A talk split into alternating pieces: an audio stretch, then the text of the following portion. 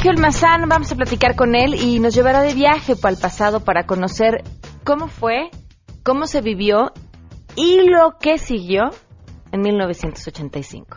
Sacudió la tierra, rompió la calma aparente de una metrópoli fortaleza y siguió la búsqueda, los nombres de familiares, los domicilios, los conocidos, los desconocidos, los anónimos, los sitios simbólicos, los patrimonios perdidos. Además, Guille Gómora hoy, martes de Guille, nos pondrá en contexto sobre cinco cosas que podemos rescatar del sismo de hace una semana. ¿Qué tal, Pan? Buenas tardes a ti, a nuestro auditorio. Pues mira, hoy hablaremos de este músculo de la sociedad civil que pues quedó al descubierto en los pasados sismos de esta raza de bronce de la que hablaba Amado Nervo. Hablaremos de esto, de las cinco cosas que se pueden rescatar del sismo. Gracias. Tenemos buenas noticias y mucho más. Quédense con nosotros, así arrancamos este martes a todo terreno. MBS Radio presenta a Pamela Cerdeira en A Todo Terreno, donde la noticia eres tú.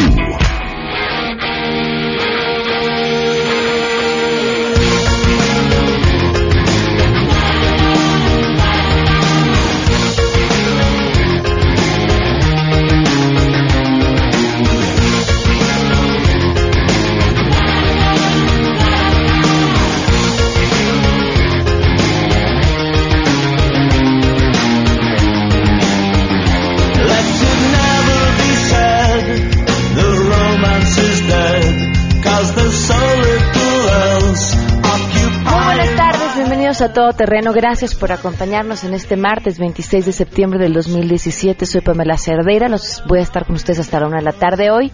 Estamos a una hora y unos cuantos minutos de que se cumpla una semana del sismo que ahora marca toda una generación.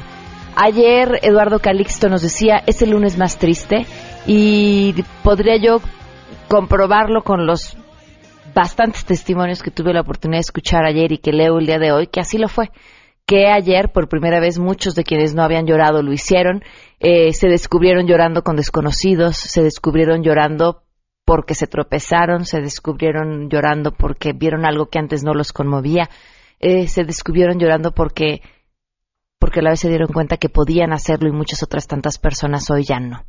Eh, vamos adelante, vamos adelante, vamos a aprovechar estos días también para, para ver qué sigue y lo que nos falta dentro de esta hermosa solidaridad y trabajo que se ha vivido entre los mexicanos, hemos descubierto que además nos tiene que durar, porque reconstruir eh, las diferentes ciudades dañadas tras el sismo eh, requerirá de, de, un ejercicio de largo, mediano y largo plazo. Así que que la fuerza nos dure y nos rinda hasta que estemos todos como debamos estar. Y además de fuerza y además de solidaridad y además de energía, hay otro tema, el dinero. Ya se ha estado hablando acerca de las posiciones de los distintos partidos políticos para que los recursos que reciben a través del INE sean destinados a la reconstrucción de los lugares que, que, han estado dañados tras el sismo. Pero hay otro tema en la discusión del presupuesto. Viene también el famosísimo Fondo de los Moches. Este fondo que los diputados se autoasignan y que terminen, la, la, idea es que pudieran utilizarlo para mejorar eh, ciertas cosas dentro de los lugares que representan, pero que históricamente ha sido utilizado a discreción para acabar obteniendo de ahí moches y hacer unos negocios tremendos. Le agradezco enormemente al eh, diputado Waldo Fernández que nos acompaña vía telefónica. Gracias, Waldo. ¿Cómo estás? Muy buenas tardes. ¿Qué tal, Pamela? Saludos a tu auditorio. Buenas tardes. Y tienes tú justamente una propuesta en, en cuanto a este fondo. Sí, este fondo históricamente, que es parte del ramo 23, son algunos otros ramos, pero es el más, más fuerte, llega por lo general en ceros y en las negociaciones, los últimos cuatro años ha sucedido así, en las negociaciones en la Cámara de Diputados, se sube el monto y de ahí se hacen proyectos eh, que, que pueden ser proyectos de beneficio social, no lo niego, pero que muchas veces son proyectos individuales de cada diputado para impactar en su comunidad me parece que deberíamos de considerar seriamente ahorita en este momento que estamos buscando mejoras y que también por ahí bueno se está hasta subastando la bondad de hacer una crítica a los a todos los partidos políticos que dicen que van a donar cuando realmente están renunciando a prerrogativas no es lo mismo. Están renunciando a un dinero. En estas áreas de mejoras bueno pues buscar por ahí el asunto de que este este fondo que ha sido muy cuestionado por la sociedad y que moralmente ha puesto en, un, en riesgo el poder legislativo que todo si se vuelve a reactivar, todo se canalizara a la reconstrucción. Más o menos pueden ser entre 25 y 30 mil millones de pesos de lo que pudiéramos estar hablando en caso de que se vuelva a reinstalar, como ha sucedido en los cuatro años anteriores. El año pasado, el fondo de, el monto de este fondo fue de 27 mil 839 millones de pesos. Es correcto, así es. Y el año anterior fue creo que 35 mil, si, si, no tengo ahí la, información equivocada. Entonces digo, yo diría, bueno, ella tienes ya una caja bastante buena para la reconstrucción. Hay que señalar que en estos momentos no tenemos claro cuánto se va a necesitar, pero pues por las escenas tenemos 10 estados este, que tuvieron desastres naturales, porque hay que recordar que empezamos con unos huracanes, claro. pasamos a un primer temblor y luego un segundo temblor. Entonces creo que necesitamos dar un mensaje de solidaridad a los mexicanos, pero también de estatura moral. Imagínate que reactiváramos estos fondos y estar mandando proyectos a otras entidades del país cuando nuestros hermanos del sur, yo soy del norte y, probablemente este mi estado, la mayoría de mi estado ha sido muy solidario, Nuevo León han sido muy solidarios, entenderían el mensaje que queremos dar, es oye, tenemos que ser solidarios con nuestros hermanos del centro y del sur del país que realmente lo están pasando mal. Ahora, eh, si no se destinarían esto a, este ramo, eh, ¿a dónde, ¿en dónde los pondrían? ¿El Fonden sería el lugar adecuado o en el que confían para que se distribuyan de manera adecuada? Mira, e, esa es una situación que también eh, está empezando a entrampar las cosas. Es que, bueno, sí damos los recursos, pero que yo creo que estaría, sugiriendo pues crear un comité ciudadano con ciudadanos este intachables, íntegros, que hay muchos en este país, que le den vigilancia a que los recursos se apliquen de manera correcta. Eso me parece básico. La otra también opción que estamos planteando es, imagínate, nuestro presupuesto es de 5 billones. Si cada Secretaría de Estado se ajusta el cinturón un 1% y cada poder de la Unión se ajusta, se ajusta el cinturón un 1%, ahí salen 53 mil millones de pesos más para la reconstrucción. Me parece que hay mucho por donde cortarle. El asunto de la transparencia no debe de ser pretexto para no movernos rápido y poder ajustar para que los, los ciudadanos del sur y el centro del país de inmediato reciban ayuda. Y me, gusta esta eh, parte en la que haces énfasis, ¿no? No estamos donando porque finalmente el dinero tampoco es nuestro. Sí, es que, eso a mí me, parece que todo el mundo en torno a esta subasta de ver quién es más bondadoso, pero está siendo bondadoso con un dinero que es producto de los impuestos. Incluso en algunos comunicados se han equivocado todos los poderes de la Unión diciendo que van a, canalizar dinero para allá, pero estarás redireccionando tu gasto y poniéndolo a disposición de la tesorería para que se aplique, pero tampoco están donando propiamente su salario. Allá, si se dona el salario por parte de, integrantes del Poder Legislativo Judicial y del Ejecutivo ya es algo muy loable, porque ahí sí, pues, es el producto de tu trabajo ganado, pero lo demás, pues, son partidas que vienen de los impuestos de los mexicanos y que simplemente se redireccionó el gasto. Claro. Waldo, y, bueno, y sobre esto, esto que tú propones, eh, ¿has encontrado mm, consenso? No, mira, hoy estamos, la primera etapa de la discusión del paquete económico tiene que ver con la ley de ingresos. Eh, ahorita estamos justamente haciendo caja. Ahí es donde se haría caja para determinar si el ramo 23 o, o los fondos de los diputados se pueden sumar.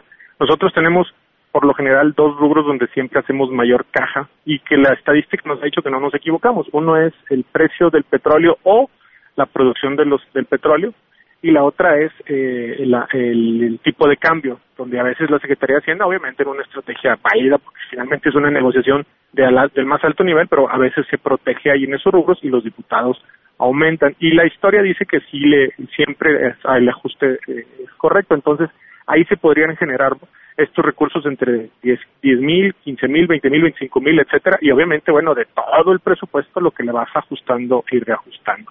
Una vez que pase esto, ahí vendría ya la propuesta directa para que la Comisión de Presupuesto no genere estas bolsas o si las genera, todas se canalicen a la reconstrucción.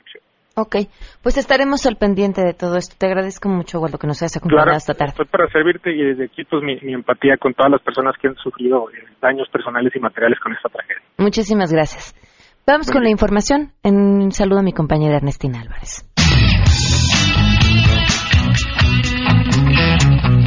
El jefe de gobierno de la Ciudad de México, Miguel Ángel Mancera, informó que ya van 153 las personas que desafortunadamente han fallecido a causa del sismo del pasado martes. Hasta el momento son 99 mujeres y 54 hombres. Entre ellos se encuentran 23 menores de edad y señaló que pues son siete cuerpos los que no han sido identificados. Por ello pues llamó a aquellos que pues no encuentran a sus familiares y sospechen que se encontraban en estos inmuebles, 38 inmuebles que se han derrumbado tras este sismo, pues que acudan al CEMEFO. También el jefe de gobierno pues salió precisamente de una reunión con embajadores que han prestado ayuda en estos momentos en esta capital, a quienes agradeció en nombre de todo el pueblo mexicano y sobre todo a nombre de la Ciudad de México el apoyo y señaló que van a dejar trabajar a todas estas cuadrillas internacionales que han venido al rescate e identificación de cadáveres en estas zonas derrumbadas reportó Ernestina Álvarez Guillén. Pamela, te saludo con gusto y te comento que las brigadas de apoyo enviadas por los países de Japón, Ecuador, El Salvador, Honduras y Panamá fueron despedidas en ceremonias realizadas en el hangar de la Policía Federal en el Aeropuerto Internacional de la Ciudad de México por representantes de la Secretaría de Relaciones Exteriores, como símbolo de reconocimiento a las labores de búsqueda y rescate que estos países realizaron en las zonas siniestradas de México por los sismos registrados los días 7 y 17 de septiembre, se tocaron los himnos de sus naciones y se les entregó a los líderes de brigadas la presa especial Fuerza México. Carlos de Casa González, subsecretario de Relaciones Exteriores, agradeció en nombre del gobierno federal y del pueblo de México el apoyo brindado por sus países en esta contingencia. Exprese a ustedes nuestras más frías gracias por este gesto de amistad, por haber compartido con nosotros estos momentos de dolor, además convencidos de que su invaliable ayuda es un gran ejemplo de solidaridad que agradecemos profundamente a todos los mexicanos. Pamela, es la información. Este martes, solo 32 guarderías del IMSS darán atención en la Ciudad de México. Todas las estancias infantiles del IMSS han sido sometidas a peritajes técnicos para certificar que los inmuebles son seguros. Sin embargo, como han dispuesto autoridades capitalinas y educativas federales, no habrá guarderías abiertas hasta nuevo aviso en Iztapalapa, Xochimilco, Benito Juárez, Tláhuac, Tlalpan y Cuauhtémoc para no entorpecer los trabajos de equipos de emergencia, rescate y remoción de escombros. Pues sí, es muy, muy difícil, ¿no? Dejar a tu niña, a tu niño, y irte a trabajar y pues no sabes, ¿no? ¿Qué, qué va a pasar, ¿no? Como ese día, ¿no? Yo la dejé aquí un 19 de septiembre y me fui a trabajar y a la una de la tarde empieza a temblar, entonces, híjole, no, no, pues es una experiencia muy, muy fea. Pues hay que confiar en que todo va a estar bien y que la niña va a estar bien y que pues ya no va a pasar nada, ¿no? Que ya, ya este planeta ya se va a tranquilizar un poco. Informó Rocío Méndez.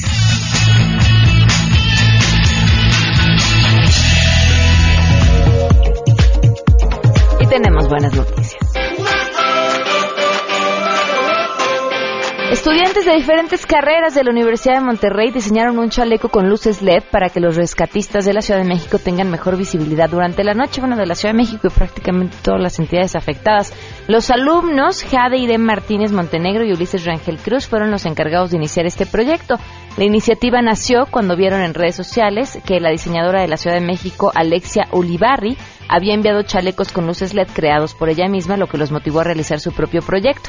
Son más ligeros que los iniciales, cuentan con una batería de mayor duración e incluso cuentan con una bolsa en la parte delantera con la leyenda Fuerza México, eh, una bolsa en la parte delantera, perdón, y en la leyenda Fuerza México en la espalda. Además de estos chalecos, los estudiantes también se dieron a la tarea de confeccionar eh, botitas para proteger las patas de los binomios caninos durante su labor de búsqueda. Los resultados iniciales del proyecto fueron 30 chalecos de seguridad y 40 pares de botitas para perros que ya fueron enviados a la Ciudad de México.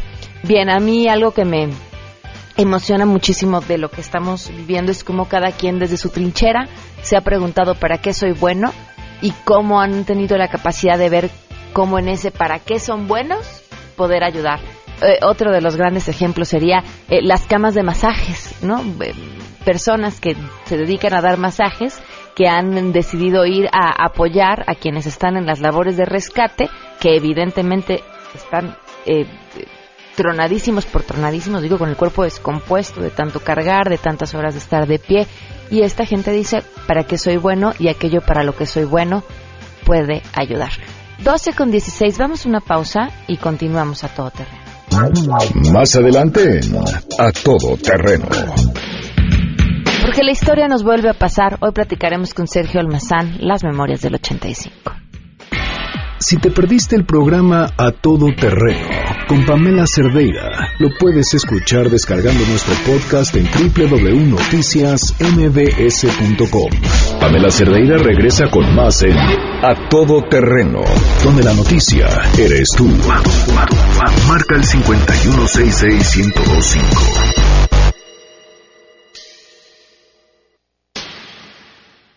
Aquí me quedo Aquí nací y aquí me muero. Aquí nació mi sueño, aquí nacieron las aguas del arroyo y tú.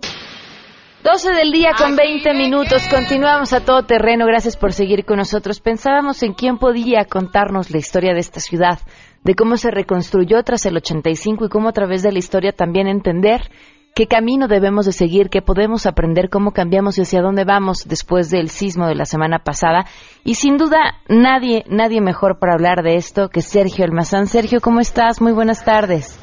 Mi querida Pamela, bueno, tremenda responsabilidad me has dado ahora. Yo lo único que hago soy un peatón, camino las calles, he crecido en esa ciudad y con este tema que has puesto de fondo, el de Pepe Lorza en la voz de Eugenia León, aquí me quedo. Efectivamente dicho eso, ¿eh? creo que lo que nos toca ahora, a ver, mira, si cuando llegaron los españoles eh, cambió la fisionomía de la ciudad al construirse una ciudad colonial, el sismo del 85 con aquella crónica que tú y yo recordamos, tú eras muy niña, yo ya no tanto, de Jacobo Zabrudowski sobre cómo estaba la ciudad destruida, derrumbada en ese 85.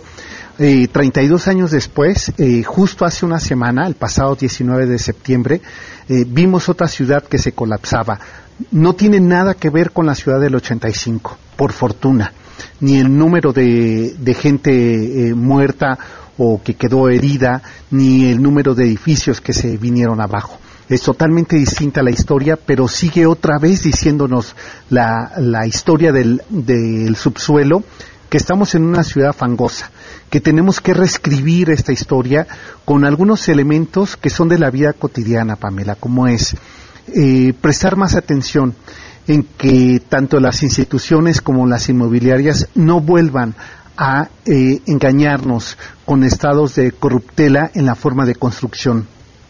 Hoy vamos a empezar a, hacer este recuento de edificios en donde tenían permisos para cuatro pisos y se construyeron diez más, ocho, seis más.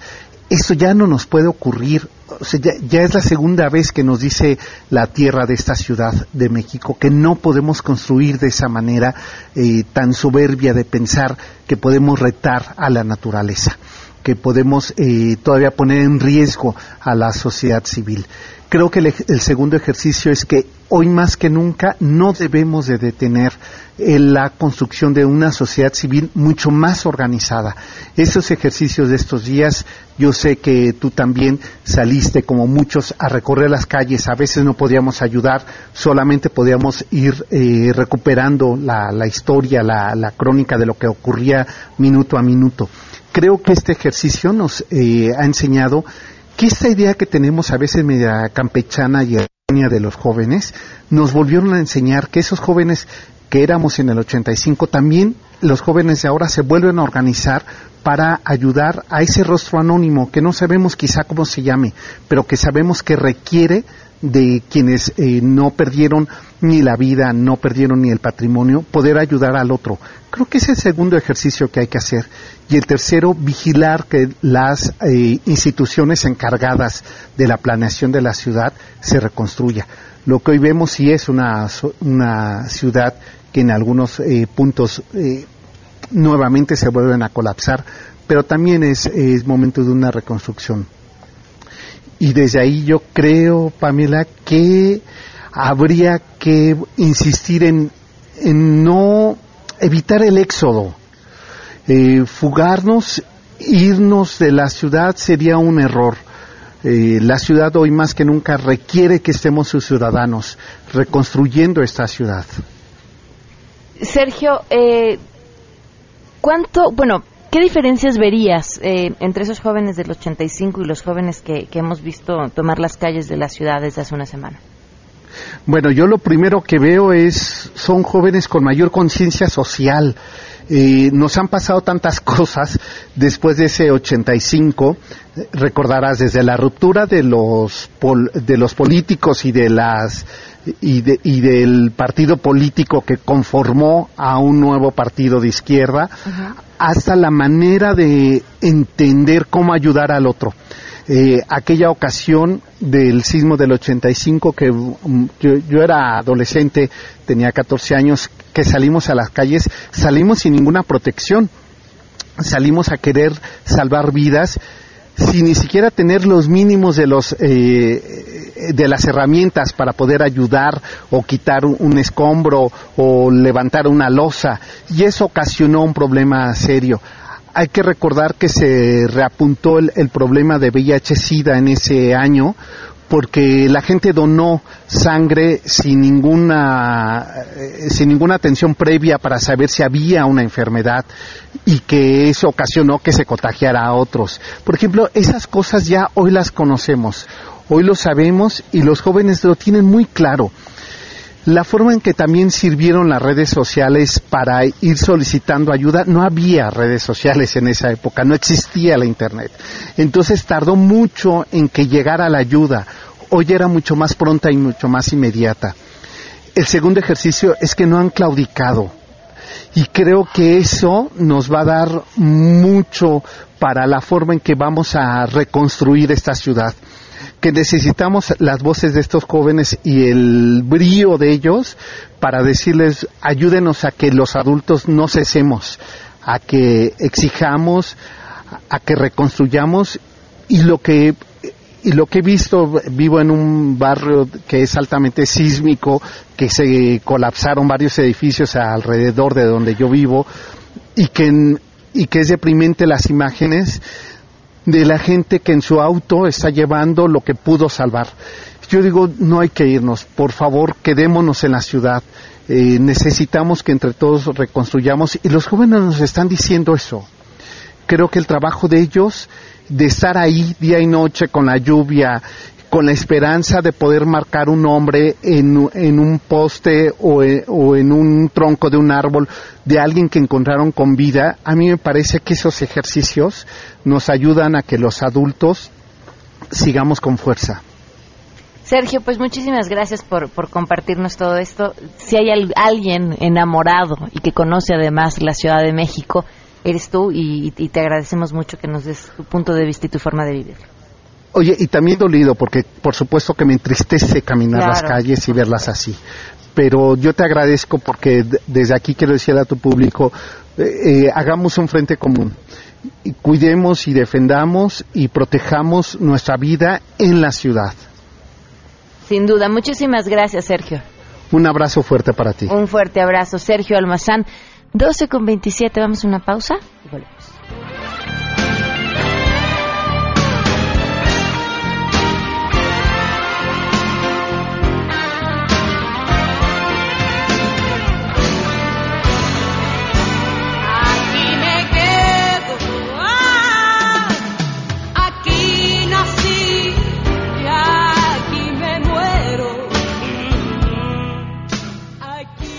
Pamela Cerdeira es a todo terreno. Síguenos en Twitter, arroba Pam Cerdeira.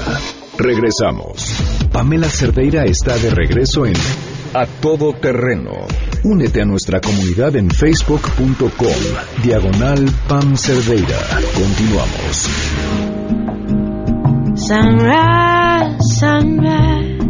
12 del día con 31 minutos, continuamos a todo terreno. Gracias por sus mensajes. Eh, Lore Hernández dice la diferencia con el sismo del 85 son las redes sociales. Sin duda, sin duda han, han hecho una gran diferencia. Ayer leí un mensaje que lo, lo, vuelvo a platicar, no sé quién lo haya escrito, pero nada más de platicarlo me vuelvo a poner la piel chinita.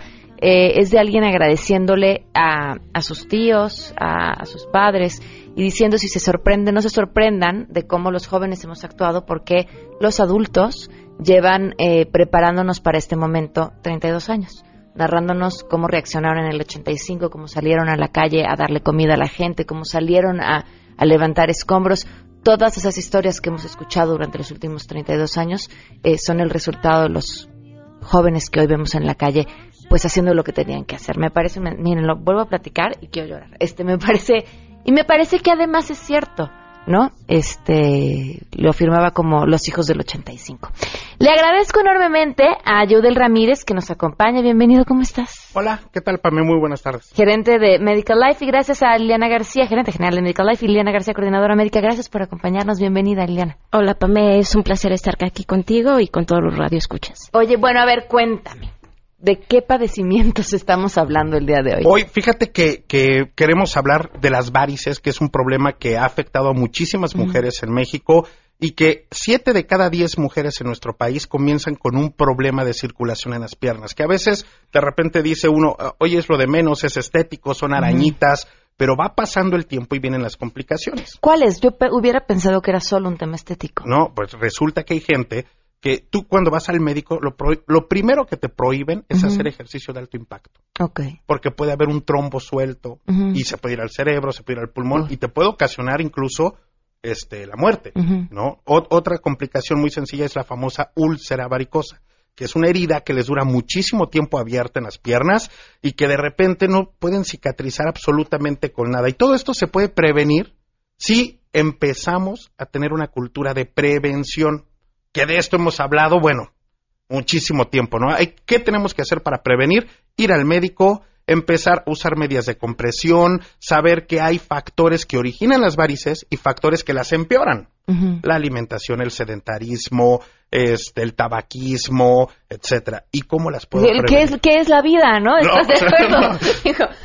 no. ¿Qué tiene que hacer? Si usted nos está escuchando en este momento y quiere prevenir y empezar a atenderse, bueno, Pame, le vamos a regalar a la gente que nos esté escuchando la consulta médica, el plan de alimentación y una terapia de cámara hiperbárica para las personas que tienen un problema de mala circulación. Oye, además la cámara hiperbárica, doctor, es una maravilla para mil cosas. Mira, efectivamente es una terapia a base de oxigenación a través de presión. Esto me va a ayudar a mejorar tu circulación en pacientes que ya tuvieron una complicación como un trombo, una hasta un infarto al miocardio. Esto me va a ayudar a restituir ese daño que está existiendo en esas paredes vasculares o en ese corazón. Efectivamente es una enfermedad que no respeta edades. Eh, tenemos jóvenes de entre 30 y 35 años con ya bastantes complicaciones y entre ellas úlcera varicosa, ¿no? Que llegan con dolores, con una mala marcha, o sea, ya no pueden hacer su vida normal. Y como decían, es importante atenderlo porque entonces además se va complicando y no es nada más un tema meramente estético.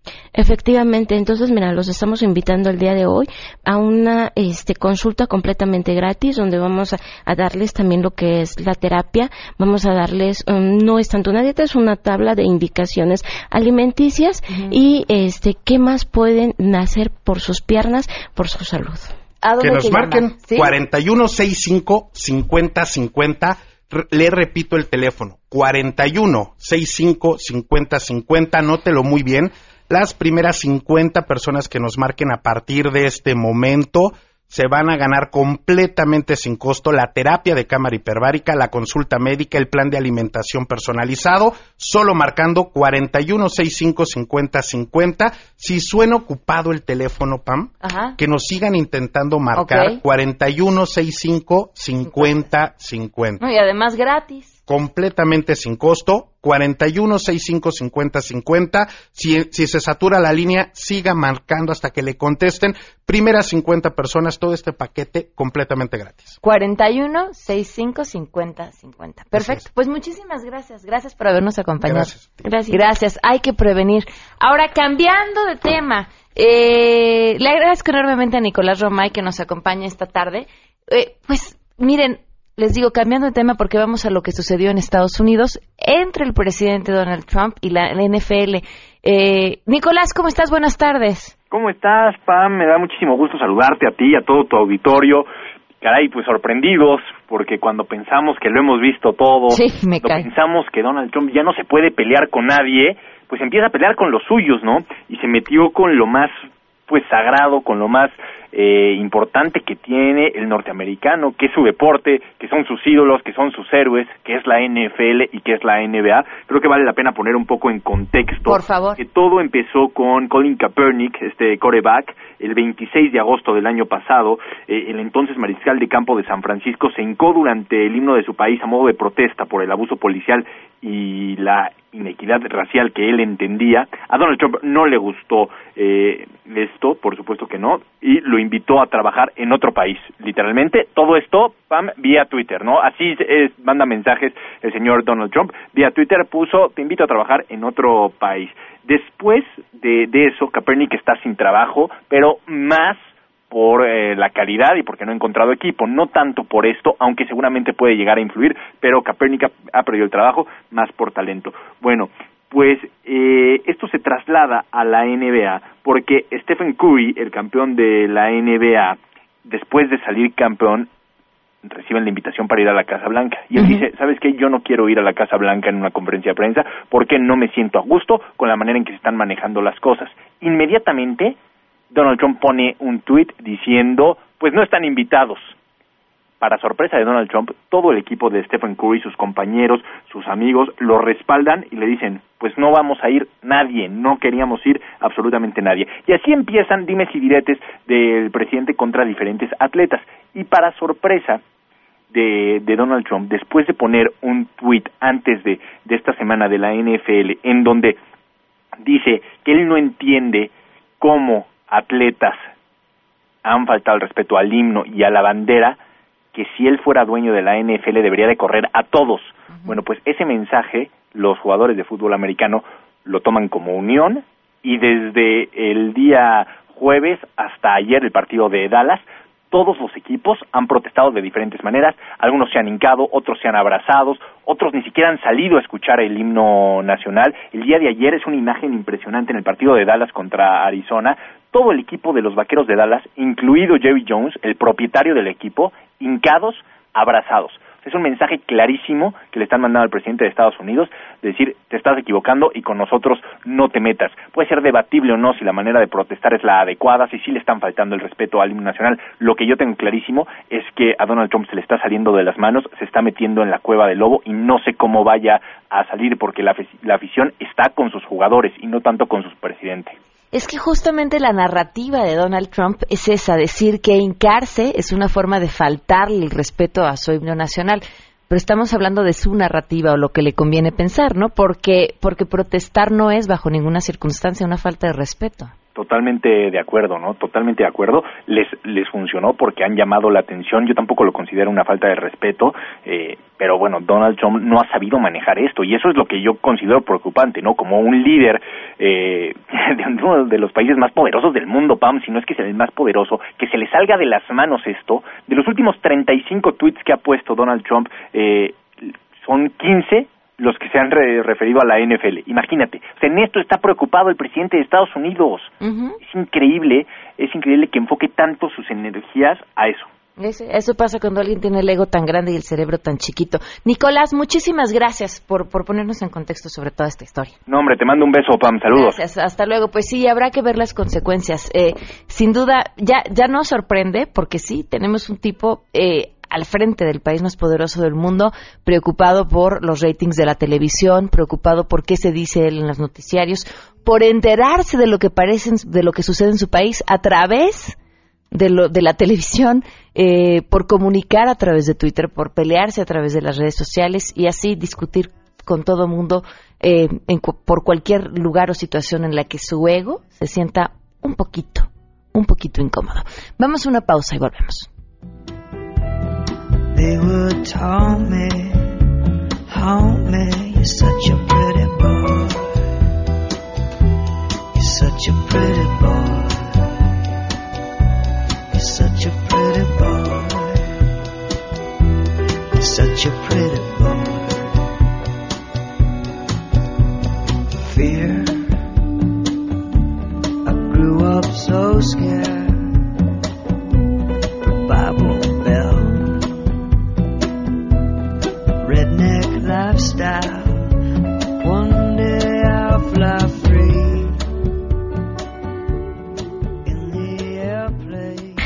Si te perdiste el programa A Todo Terreno con Pamela Cerdeira, lo puedes escuchar descargando nuestro podcast en www.noticiasmbs.com. Estamos de regreso. Síguenos en Twitter, arroba Pam Cerdeira, Todo Terreno, donde la noticia eres tú. Continuamos. 12 del día con 45 minutos, continuamos a todo terreno. La, la situación sigue estando eh, delicada en diferentes puntos en donde ha habido derrumbes, eh, sobre todo con eh, los familiares que están a la espera de tener información sobre si todavía hay gente con vida dentro de los escombros o si a dónde han sacado o rescatado a las diferentes personas. Le agradezco mucho a mi compañera Angélica Melín que nos acompañe con la información. Angélica, te escuchamos. Buenas tardes. Hola Pamela, con el gusto de saludarte y también de saludar al auditorio. Sí, en, la zona de Álvaro Obregón 286, en la colonia Roma, se han vivido momentos desesperados y de eh, mucha tensión porque precisamente los eh, familiares de las personas que habrían quedado atrapadas en estos escombros en ese edificio de la colonia Roma, bueno, pues no tienen información clara al respecto. Las autoridades no se han acercado como prometieron a darles informes periódicos para saber cómo avanzan los trabajos de rescate, si han encontrado señales de vida, si, lo, si están localizando cuerpos o en qué condiciones se encuentran los restos que estén localizando. Todo esto no se les ha informado puntualmente y las familias que se encuentran en ese punto esperando noticias sobre sus seres queridos, bueno, pues están al borde de la desesperación Incluso el día de ayer, Pamela, se registró un conato pues de bronca prácticamente con el enlace del gobierno capitalino, Humberto Morgan, que es un funcionario de la Secretaría de Movilidad y quien ha sido asignado para estar en contacto directo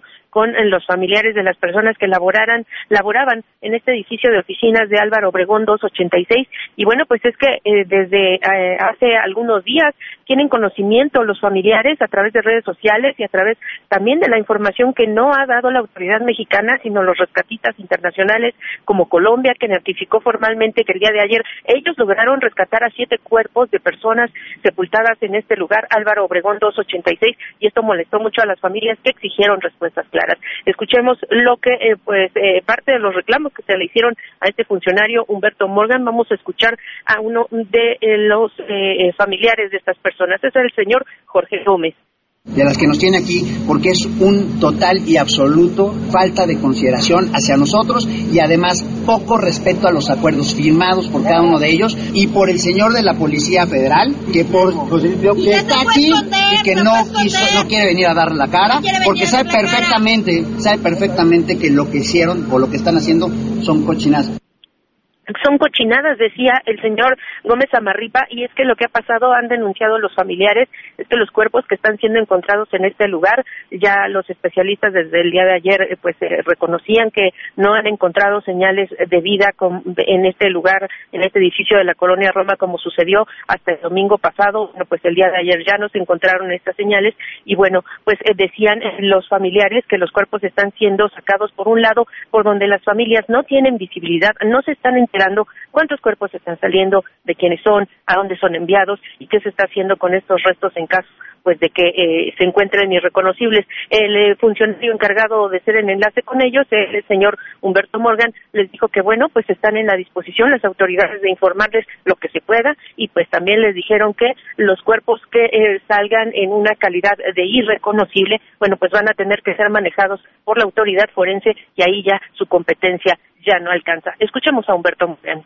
¿Qué vamos a comprometernos? Vamos a seguir haciendo nuestro trabajo. Las personas que técnicamente son reconocibles, que son identificables, seguirán contando y seguiremos entrando y avisando oye, oye, a los familiares. Humberto, para que nos entreguen nuestros Humberto, seguirán Humberto, Humberto en esta triste y dramática situación, Pamela, lo último que se sabe es que en las últimas horas del día de ayer, lo que informaron los rescatistas colombianos, ellos lograron sacar siete cuerpos de este lugar. Se encontraron posteriormente dos cuerpos más que están en calidad de irreconocibles y estos restos habrían sido enviados al INCIFO, al Instituto de Ciencias Forenses, bueno, pues para que las familias los intenten reconocer. Lo malo es que no les han dicho qué familias podrían ir a este lugar o ellos se tienen que movilizar solos sin que la autoridad les auxilie como ellos esperaban para ir a tratar de reconocer estos restos y pues que ellos determinen o el INCIFO determine si son de algunos de ellos. Pamela, es muy dramática la situación, vamos a seguir pendientes.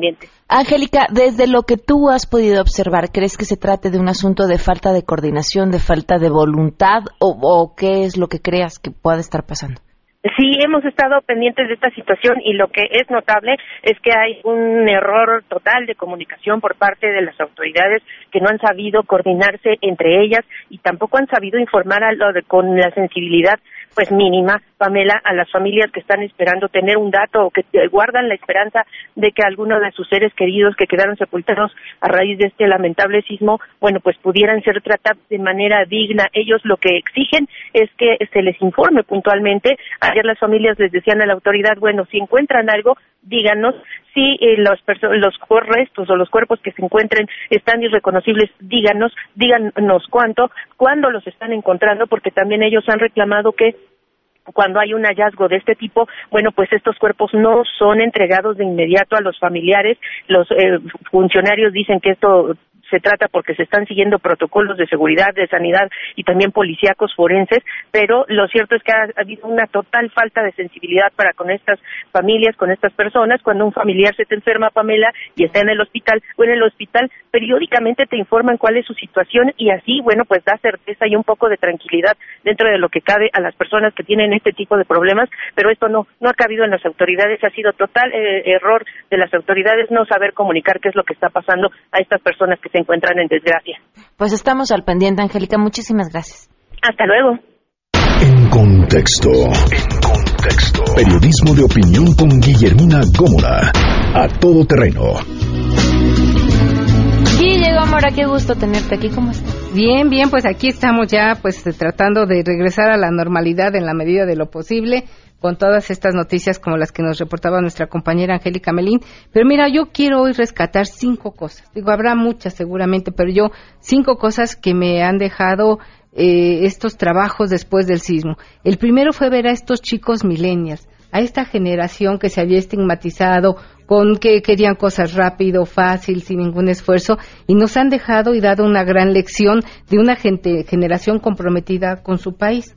Estos milenios son estas jóvenes nacidos entre 1980 y el año 2000, pues que se plantaron de cara ante la emergencia y sin conocerse uno a otro, pues salieron a salvar vidas, a ayudar a la gente, ayudar al prójimo.